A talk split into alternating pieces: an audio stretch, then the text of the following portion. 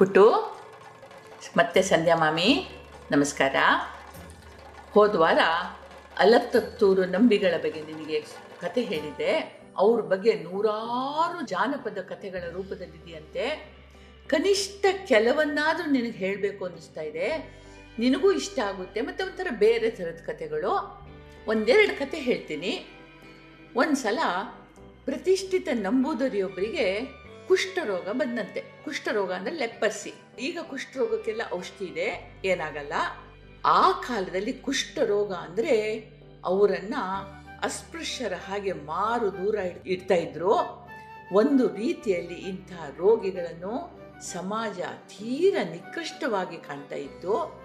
ಒಂದು ಕಡೆ ಇದಾದರೆ ಮತ್ತೊಂದು ಕಡೆ ದೈಹಿಕ, ಮಾನಸಿಕ ನೋವು ರೋಗಿಯನ್ನ ತೀರ ಹೈರಾಣಾಗಿರಿಸ್ತಿತ್ತು. ಪಾಪದ ನಂಬುದ್ರಿಗಳು ಕಂಡ ಕಂಡ ವೈದ್ಯರ, ದೇವರ ದೇವಸ್ಥಾನಗಳ ಮೊರೆ ಹೋದರೂ. ಯಾವ ಚಿಕಿತ್ಸೆ, ಪೂಜೆ, ಪುನಸ್ಕಾರ, ಹರಕೆ, ಉಪವಾಸ ಯಾವುದಕ್ಕೂ ಈ ರೋಗ ಬಗ್ಲಿಲ್ಲ ಕಡೆಗೆ ನಮ್ಮ ಅಲತ್ತತ್ತೂರು ನಂಬಿಗಳಲ್ಲಿ ಬಂದರು. ನಂಬಿ ಒಂದ್ಸಲ ಇವರನ್ನ ಸೂಕ್ಷ್ಮವಾಗಿ ನೋಡಿದ್ರು. ಸ್ವಲ್ಪ ಹೊತ್ತು ಯೋಚಿಸಿದ್ರು. ನಂತರ ಅಂದರು, ನೀವು ಸಂಪೂರ್ಣವಾಗಿ ಗುಣವಾಗ್ತೀರಿ. ಆದರೆ ಉಪಚಾರ ಸ್ವಲ್ಪ ಕಷ್ಟವಾದದ್ದು ಮೂರು ಮಾಪನ. ಅಂದರೆ ಮೂರು ಪಾವಿನಷ್ಟು. ಹಾವಿನ ಕೊಬ್ಬನ್ನು ಕುಡಿಬೇಕು ಅಂತಂದ್ರು. ಮೂರು ಮಾಪನ ಹಾವಿನ ಕೊಬ್ಬನ್ನ ಕುಡಿಬೇಕು ಅಂತಂದ್ರು. ಇದು ಒಂದು ಬಿಟ್ಟು ಈ ರೋಗಕ್ಕೆ ಬೇರೆ ಔಷಧಿನೇ ಇಲ್ಲ ಅಂತಂದುಬಿಟ್ರು ನಂಬೂದರಿ ಅವರಿಗೆ ಭಾರಿ ನಿರಾಸೆ ಆಯಿತು. ಹಾವಿನ ಕೊಬ್ಬು ಕುಡಿಯೋದು ಅಂತೇನು ಇದಕ್ಕಿಂತ ಹೇಸಿಗೆಯ ವಿಷಯ ಬೇರೆ ಇದೆಯೇನು ಛೇ! ಸತ್ರೂ ಪರವಾಗಿಲ್ಲ, ಈ ಔಷಧ ನನ್ನಿಂದ ಆಗೋದಿಲ್ಲ ಅಂತ ಹೇಳಿ ನಿರ್ಧಾರ ಮಾಡಿ ಹೊರಟು ಹೋದ್ರು. ಹೋದವರೇ ಶಮರಾವತ್ತಂನ ಶಾಸ್ತ ದೇವಾಲಯಕ್ಕೆ ಹೋದರು. ಶಮರಾವತ್ತಂನ ಶಾಸ್ತನ ದೇವಸ್ಥಾನಕ್ಕೆ ಹೋದರು. ಹೊಳೆಯಲ್ಲಿ ಮಿಂದು ಬಂದು ನಿರಾಹಾರರಾಗಿ ದೇವ್ರ ಮುಂದೆ ಕುಳಿತು ಅನನ್ಯ ಭಕ್ತಿಯಿಂದ ಪ್ರಾರ್ಥನೆ ಮಾಡಿದ್ರು. ಭಗವಂತ, ನನಗೆ ಸಾವು ಕೊಡು, ಈ ನೋವಿನಿಂದ ಮುಕ್ತಿ ಕೊಡು ಅಂತ ಬೇಡಿ.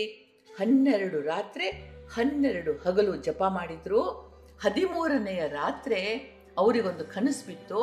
ಬೆಳಗಾಗ್ತಾ ಸೂರ್ಯೋದಯವಾಗುವ ಮುನ್ನ ಹೊಳೆಯಲ್ಲಿ ಮಿಂದು ನೀನು ಮೀಯುವ ಸ್ಥಳದಿಂದ ಅಷ್ಟು ದೂರದಲ್ಲಿ ಇರುವ ಬಂಡೆಯ ಹಿಂದಿನಿಂದ ಮೂರು ಬೊಗಸೆ ನೀರು ಕುಡಿ, ನಲವತ್ತು ದಿನ ಹೀಗೆ ಮಾಡು, ನಿನ್ನ ರೋಗ ಗುಣವಾಗುತ್ತೆ ಅಂತೂ ಆಸ್ವರ ಸ್ವರ. ಶಾಸ್ತನೇ ತನಗೊಂದು ದಾರಿ ತೋರಿಸ್ತಾ ಎಂಬ ನಂಬಿಕೆಯಿಂದ ಈ ನಲವತ್ತ ಒಂದು ದಿನದ ವ್ರತ ಕೈಕೊಂಡರು ನಂಬುದರಿಗಳು ಪ್ರತಿದಿನ ಮಿಂದ ನಂತರ ಮೂರು ಬೊಗಸೆ ಹೊಳೆಯ ನೀರು ಕುಡಿಯೋದು, ದೇವಸ್ಥಾನಕ್ಕೆ ಬಂದು ಪ್ರಾರ್ಥನೆ ಮಾಡಿ ಮೂರು ಸುತ್ತು ಪ್ರದಕ್ಷಿಣೆ ಹಾಕೋದು, ಹೀಗೆ ನಲವತ್ತೊಂದು ದಿನ ಕಳೀತು. ದಿನದಿಂದ ದಿನಕ್ಕೆ ರೋಗ ಲಕ್ಷಣಗಳು ಕಡಿಮೆ ಆದವು. ಅವಧಿ ಮುಗಿಯುವಷ್ಟರಲ್ಲಿ ನಂಬೂದರಿಗಳು ಸಂಪೂರ್ಣವಾಗಿ ಗುಣಮುಖರಾಗಿದ್ದರು ಅವರ ಸಂತೋಷಕ್ಕೆ ಪಾರವೇ ಇರಲಿಲ್ಲ. ಶಾಸ್ತನ ದಯೆಯಿಂದ ಗುಣಮುಖರಾದ ನಂಬೂದಿರಿಗಳ ಮನಸ್ಸಿನಲ್ಲಿ ಒಂದು ಸಂದೇಹ ಕೊರಿತಾಯಿತು.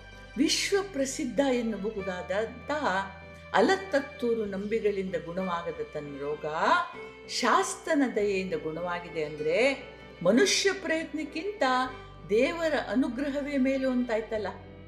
ಈ ಯೋಚನೆ ಮನಸ್ಸಿನಿಂದ ಹೊರಗೆ ಬಂದು ಶಬ್ದ ರೂಪದಿಂದ ಹೊರಗೆ ಹರಿದು ಬಾಯಿಂದ ಬಾಯಿಗೆ ಹರಡಿ ನಂಬಿಗಳ ಕಿವಿಯವರೆಗೂ ಅವ್ರಿಗೆ ಕುತೂಹಲ ಆಯ್ತು ಇದರ ಮೂಲ ಕಂಡು ಹಿಡಿಬೇಕು ಅಂದ್ಕೊಂಡು ನಂಬೂದರಿಗಳಿಗೆ ಬಂದರು ನಡೆದ ವಿಷಯ ಕೇಳಿ, ನೀವು ಗುಣಮುಖರಾಗಿದ್ದದನ್ನ ಕೇಳಿ ನನಗೆ ತುಂಬ ಸಂತೋಷವಾಗಿದೆ.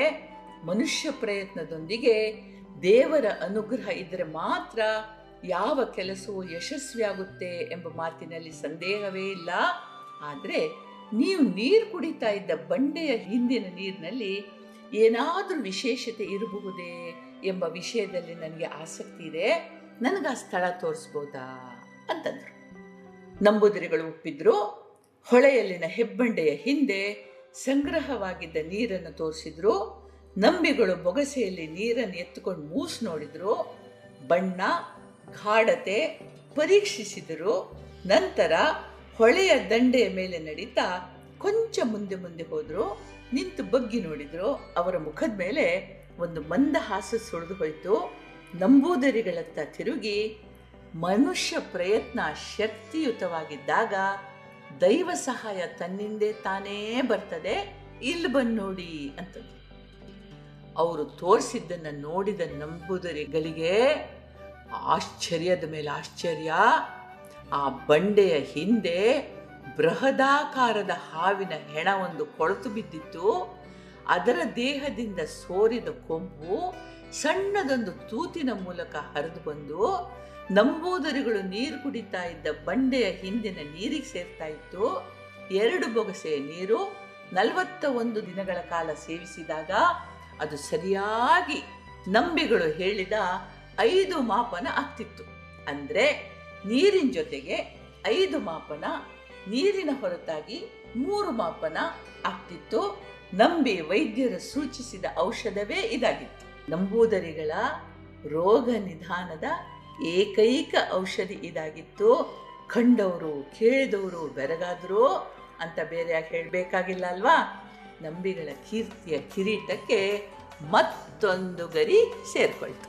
ಖುಷಿ ಆಯಿತು ನನಗೆ. ನಿನ್ನ ಕತೆ ಹೇಳಿದೆ, ನಾನು ಕತೆ ಓದಿದೆ. ಖುಷಿ ಆಯಿತು. ಮುಂದಿನ ವಾರ ಮತ್ತೆ ಭೇಟಿಯಾಗೋಣ ಪುಟ್ಟು. ಒಳ್ಳೇದಾಗಲಿ ಜೈ ಹಿಂದ್.